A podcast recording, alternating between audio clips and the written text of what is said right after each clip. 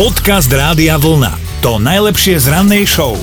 Monacké knieža Albert II aktuálne drží bobríka mlčania a tak nejak dúfa, že istá búrka časom prehrmí. No, lebo istá 34-ročná slečna z Brazílie chce, aby išiel na DNA testy. Podľa jej menštruačného kalendárika by totiž údajne mohol byť otcom jej 15-ročnej cery. Malo sa to udiať tak nejako zvláštne a čudne, vtedy ešte princ Albert bol na dovolenke v Rio de Janeiro a navštívil aj legendárnu pláž Copacabana a zašiel aj do nočného klubu Help. No a práve tam stretol Marziu, dievča, vtedy malo 18 rokov a povedalo si, že a čože je aj škaredý, hlavne, že je to princ. Slovo dalo slovo, bola ruka v rukáve, noha v noháve, kade čo iné, kade kde inde a zrazu sa mu po 15 rokoch teda ozýva, že majú dceru. No Marcia potom, ako si začala priberať na brúšku a bola z toho krásna cerka, kniežaťu Albertovi II. medzičasom vraj už písala aj list so žiadosťou, aby išiel na DNA testy a potvrdil alebo vyvrátil otcovstvo.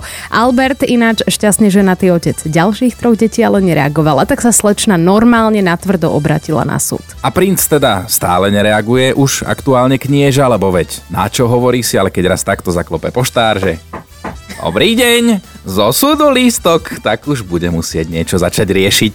Dobré ráno s Dominikou a Martinom. Ivanka si už stihla kliknúť na náš web radiovolna.sk lomka ráno a prihlásila sa do našej mentálnej rozcvičky. Dobré ráno. Dobré ránko, ahoj, ahoj, no vyskočila si tu v mentálnej rannej rozcvičke, tak ideme to s tebou skúsiť, máme opäť dve nápovedy, koho tak vyberáš? Teda. Uh, tak vyberám si teraz teba, Maťko. Dobre, ďakujem ti pekne za dôveru, M- moja nápoveda znie Áno. medzi kopcami. Uh, medzi kopcami. Mhm. Uh, v dolinách? Áno, to až tak Áno. jeden, áno. No, normálne. Si zatlieskajme navzájom, ja tebe za odpoveď, ty mne za nápovedu, poď. Ďakujem. Chcem to áno, počuť, ďakujem chcem to počuť. nápovedu. Chcem počuť ten potlesk pre mňa. Dobre. Áno, posielaš, dobre, super. Perfektné, perfektné, posielame ti tričko Perfektne, rádiona. Ďakujem, ďakujem vám veľmi pekne. Ahoj. Ďakujem, krásny deň. Ahojte, čaute. Podcast Rádia Vlna. To najlepšie z rannej show. A vyzerá to tak, že ak futbalistovi ponovom poradíte, že kašli na rozhodcu, tak mu vybavíte červenú kartu ako svet. Lebo prichádzajú nové pravidlá súvisia s aktuálnou pandémiou, Medzinárodná futbalová asociácia už informovala, že úmyselné zakašľanie na rozhodcu alebo na spoluhráčov či hráčov druhého týmu budú posudzovať veľmi vážne. Dokonca toto gesto zaradili medzi prejavy urážlivej verbálnej inzultácie a teda za takéto kašľanie bude môcť hráč dostať červenú kartu. No a tá červená karta nás celkom zaujala, lebo sú veci, za ktoré by sme červené karty rozdávali len taký fukot aj v bežnom živote. Ale, ale jasné, jasné, mne hneď napadá jedna situácia, ktorej nerozumiem. Hej, prichádzaš na kryžovatku, sú dva pruhy vedľa seba, prichádzaš ty, zastavíš normálne na hranici kryžovatky na červenej, hej, a vedľa teba auto, alebo už tam stálo predtým, to je jedno, zastaví tak, že 5, 6, 7 metrov za hranicou kryžovatky. A ty máš nervy. No, no to znamená, že pred neho by sa ešte jedno auto zmestilo, hej? On tam nechá také veľké miesto, ja nerozumiem prečo. Uh, ja rozumiem, čo hovoríš a ty by si sa tam najradšej potom vobchal, hej? Áno, áno, tak demonstratívne, ale, alebo keby som mal tú červenú kartu, zastavím, tak zaklopem na okienko, ukážem mu výstup, si choď. Halo, vypadni. Proste nerozumiem tomu, že prečo niekto zastaví tak, že ešte má na križovatke pred sebou miesto na jedno obrovské auto. Ale stáva sa to. Ja by som napríklad červenú kartu dala za žuvačku za uchom. Normálne, prečo to tam máte? No na, na mňa nepozerá, ja to tam nemáme, ale, ale niektorí mávajú, tiež nerozumiem tomu, Fuj. že prečo. Tak dajte nám vedieť, že za čo, samozrejme takto na veselo, by ste vy v bežnom živote rozdávali červené karty.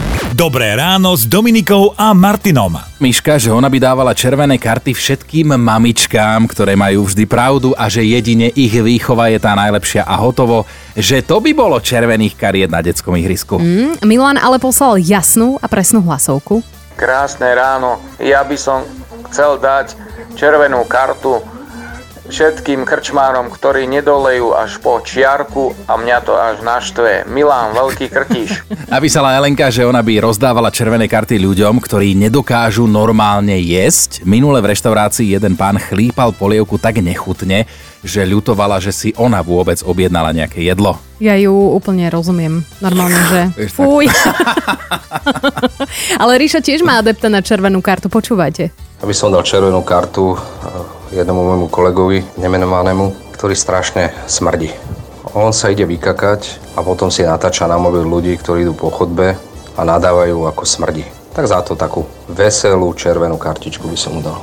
Podcast Rádia Vlna to najlepšie z rannej show. Martin je na linke, komu by si ty dal červenú kartu?